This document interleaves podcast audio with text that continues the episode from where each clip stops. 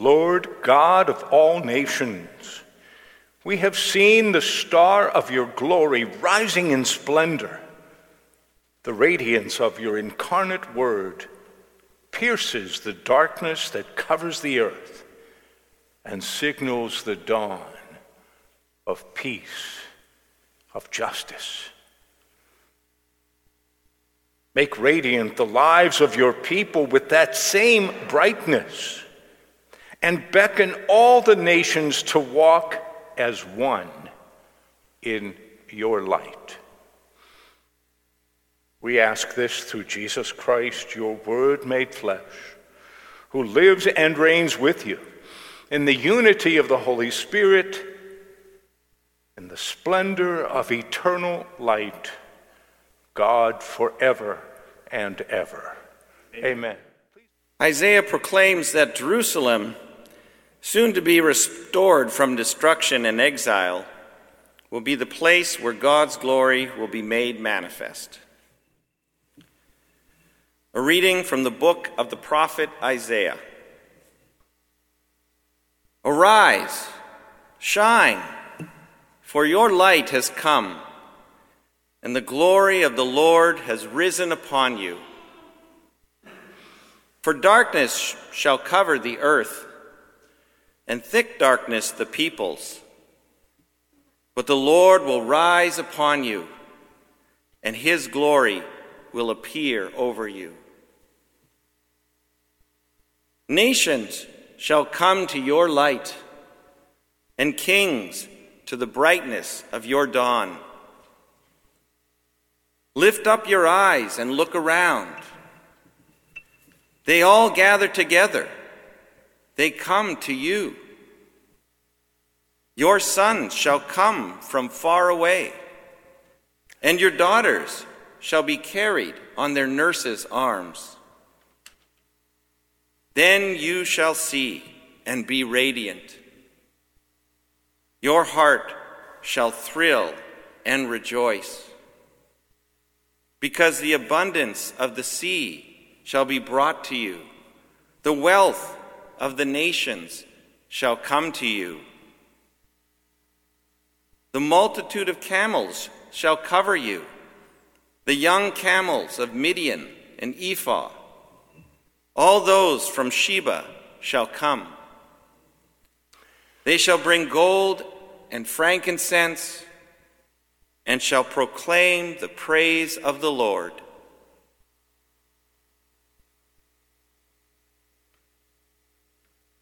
The word of the Lord. Thanks be to God. Paul acknowledges that the plan of God's salvation has been made known to him. The amazing thing is that God's salvation is for the whole world. A reading from the letter of St. Paul to the Ephesians.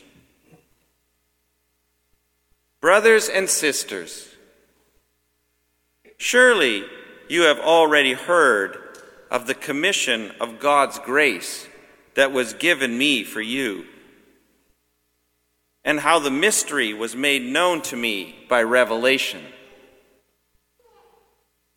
In former generations, this mystery was not made known to man to humankind, as it is now been as it has now been revealed to his holy apostles and his prophets by the Spirit.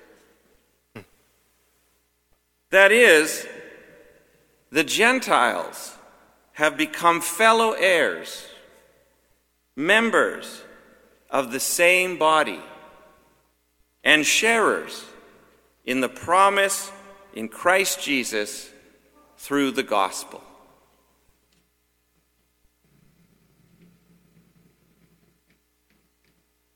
Word of the Lord. Thanks be to God. The Lord be with you and with your spirit. A reading from the Holy Gospel according to Matthew. Glory to you, Lord. In the time of King Herod, after Jesus was born in Bethlehem of Judea, wise men from the east came to Jerusalem asking, Where is the child who has been born to the King of the Jews? For we observed his star at its rising and have come to pay him homage. When King Herod heard this, he was frightened, and all Jerusalem with him. And calling together all the chief priests and scribes of the people, he inquired of them where the Messiah was to be born. They told him, In Bethlehem of Judea, for so it has been written by the prophet. And you, Bethlehem, in the land of Judah, are by no means least among the rulers of Judah. For from you shall come a ruler who is to shepherd my people Israel. Then Herod secretly called for all the wise men and learned, learned from them the exact time when the star had appeared. Then he sent them to Bethlehem, saying, Go and search diligently for the child. And when you have found him, bring me word, so that I too may also go and pay him homage. When they had heard the king, they set out, and there ahead of them went the star that had been seen at its rising, until it stopped over the place where the child was. When they saw that the star had stopped, they were overwhelmed with joy. On entering the house, they saw the child with Mary, his mother, and they knelt down and paid him homage. Then, opening their treasure chest, they offered him gifts of gold, frankincense, and myrrh. And having been warned in a dream not to return to Herod, they left for their own country by another road. The Gospel of the Lord. Praise to you, Lord Jesus Christ. Those of you who didn't celebrate with us on New Year's Day, uh, this is an hourglass. And we had to make our own hourglass for it to be big enough to time my homily. So th- this is what you got here. And we can also time how long it takes for us to sing all the verses. Because you know at Good Shepherd, they sing all the verses. That'll work. after reflecting on the reading from Luke today, or Matthew, it was Matthew. after reflecting on that reading, there's what kept coming back to me. Do you, you are too young for this, most of you, but do you remember Dragnet? And do you remember what, what the cop used to say on Dragnet? Just the facts, ma'am. If we look at that scripture for the facts, I'm afraid we're going to be very, very disappointed. The legend of the Epiphany has truth in it.